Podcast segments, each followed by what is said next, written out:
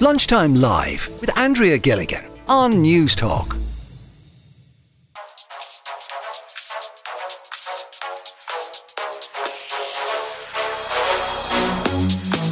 Yeah, the contestants are currently being announced for the upcoming series of Love Island, and already there's an Irish woman among the cast of the dating programme. But we're asking what role, if any, does it play in society? And are reality TV shows like this, like, are they important in any way or in any way beneficial? Uh, Orlaith Condon is the host of the My Pod on Paper. Orlaith's with us on the programme. Orlaith, like, what's your view? Do you think that there is a beneficial role for programmes like this?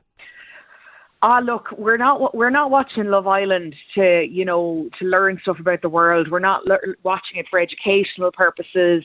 But it's like getting a McDonald's. You're not doing it for you know the dietary benefits. You're doing it because you just want a Mackie cheese and that is what Love Island is. It's not beneficial in the way that watching you know current affairs shows might be, but it is a, a really nice appointment viewing reality TV uh, sensation that kind of unifies people in in that space who enjoy that kind of stuff in one conversation for eight weeks of the well, sixteen weeks of the year now, but eight weeks of the summer. Yeah. Um, and like I don't I don't think that does any harm. I think people can be very very critical of it, you know, being a waste of time and it's stupid and all that kind of stuff. But like, where's the harm? You know what I mean? A bit of entertainment over the summer, bit of chat with people about who their favourites are and who they think are going to get together no harm, I think. Like, there's often, I have to be honest, I've never been a fan of it, mainly because I'm, I'm not a huge reality TV fan anyway. But Love Island, uh, like Yeah. anytime I used to try and sit down and watch it with housemates, I just I couldn't could never really fully get into it.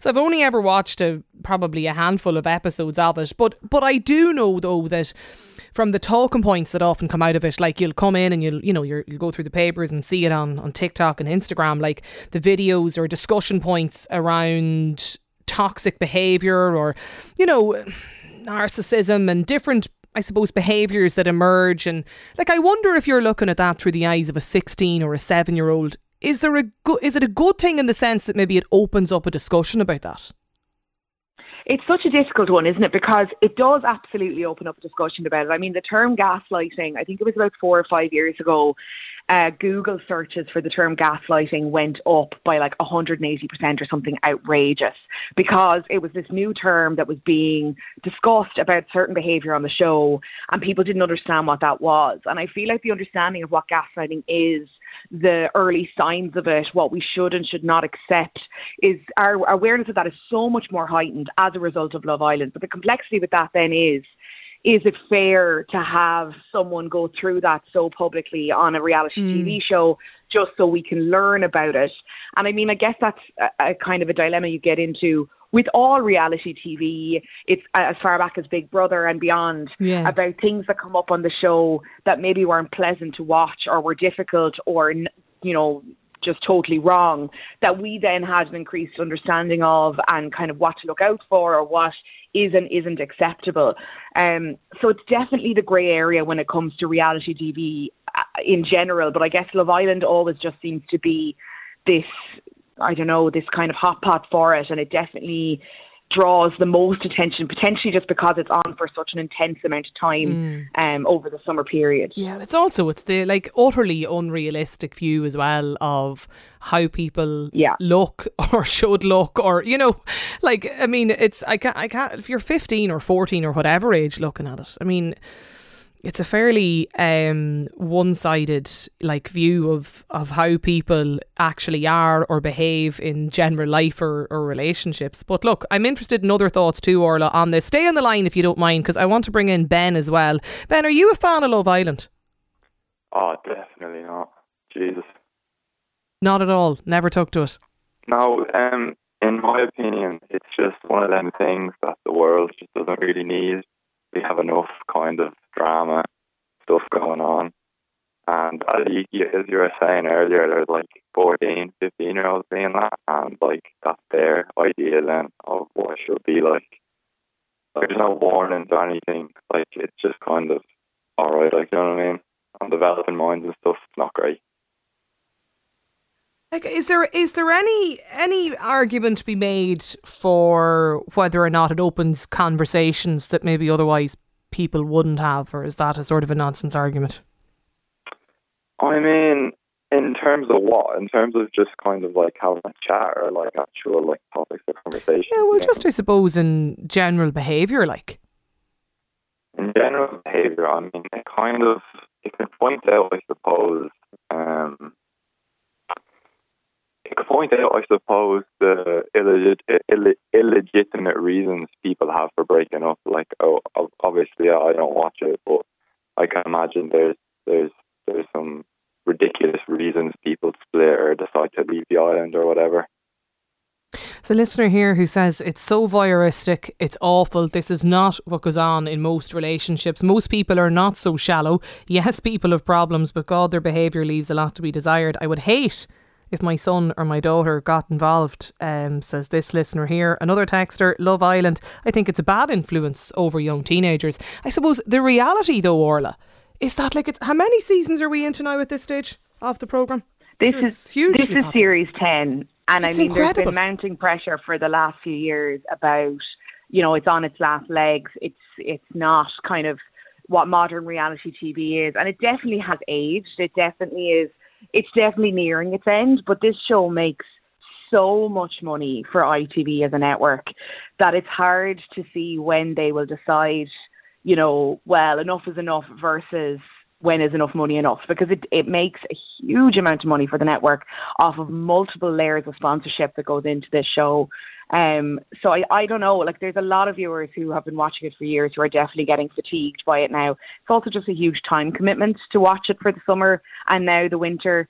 Um, but it, it'll be curious to see when ITV decide actually this has kind of outstayed its welcome. It's no longer what other reality TV series are delivering in terms of the drama people want to see in this space. Um, and actually, we're not meeting the mark with Love Island anymore. Yeah, well, you can be sure ITV aren't going to make that decision anytime soon, given the fact that Love Island is proving the perfect distraction that it needs at the moment. Given the the the the um the this morning saga, of course, it's been rumbling on over the past few days. Uh, yeah, so that was they're not going to scrap uh, it anytime soon. Timing yesterday. yeah, absolutely. Um, do people look down their noses then? Do you think at shows like this? Like I know Ben and myself are probably in the same space on it, but yeah, absolutely. And I don't, I don't mind that personally. Like I guess that there are people who think that it's a total waste of time, and I would have to agree. Like I'm not benefiting Mm. anything from watching it. I don't. I, I enjoy talking about people and having the discourse of what's going on and who you thought was in the right and all that kind of stuff. I'm not benefiting from it mentally or educationally or whatever. I'm not developing as a person watching. So I totally get the criticism. But in the same way, for me, I don't benefit from watching, you know, I don't see the point in sitting down and watching a match on a Sunday. I don't personally see the benefit of that. But I totally understand why other people enjoy that, the kind of community that it creates for them. You know, the, the, the, the chat about it in the office on Monday morning. Like, I totally get that that is a nice thing to be a part of. Same for Love Island and just reality TV in general.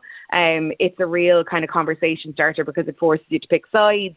Um, and it's just for that reason I enjoy the discourse around it during summer, bar the kind of stuff that has been dominating the headlines over the last few years, which kind of always makes it a difficult a difficult one to Yeah. justify it being valuable because there are such downsides. Well, uh, just on that particular point, and I, I would love to, to chat to this texter who's got in touch to say, I'm not a big fan, but I do think it's a good conversation starter. My 17 year old loves the programme, and it's actually opened up a number of conversations for us regarding relationships and what's healthy or what's not, says this texter. And that, that's an interesting point because that's what I wonder for parents. I mean, like do you do you wa- like maybe you don't watch the show with your teenagers but you're probably aware of uh, what it's about and what's happening and I won- like I, I do wonder that do you sit down then and does it actually allow for a conversation to naturally start up rather than sitting down for the big chat?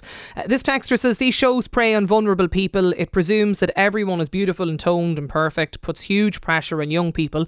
Why on earth would anybody want to take part in a show like that? Um, that lets their lets the world view their intimate relationships and make makes judgments. It's so fake, it's not real, says this listener.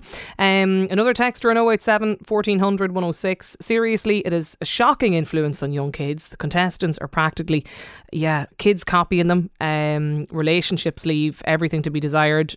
Yeah, people, yeah, sleeping around. Uh, I'm, I love, I'm a celeb, but Love Island, no, should be banned, says this texter. Another listener, chewing gum for the eyes. It's nice to switch off and talk about what uh, something that just doesn't matter at all. Just and that that's your point, Orlaith, isn't it? It's just like people can just tune out watching it. Yeah, absolutely, and just the chat about it with people, and uh, just to that listener's point about speaking to their kids about it, we have a lot of listeners on the podcast that would say similarly that they are kind of not the target demographic. They're a little bit older. They're not the kind of you know early twenties target audience that ITV would be targeting as that, but it gives them an opportunity to kind of meet their their child or their teenager where they are um, and have conversations about it. And I mean, we have seen important conversations start. People like Maura Higgins, you know, people who don't watch the show might remember her just as being kind of the loudmouth Irish girl who was one of the stars of the show. Mm. People who watch the show would actually remember moments of her having really important conversations about consent, really important conversations about kind of how she is to be respected, give it, you know, where her boundaries are. Um, and she was very firm in that. And to see that on a reality show and to see her be rewarded for that uh, since has been really nice to watch and really good to see. And I, we have a lot of listeners who do find it a good opportunity to talk about these behaviours yeah. and, and highlight bad behaviours. Orlaith Condon hosted the My Pod on Paper. Orlaith, thank you for, for joining us. Ben as well for getting in touch about this. Lunchtime Live with Andrea Gilligan. Weekdays at midday on Newstalk.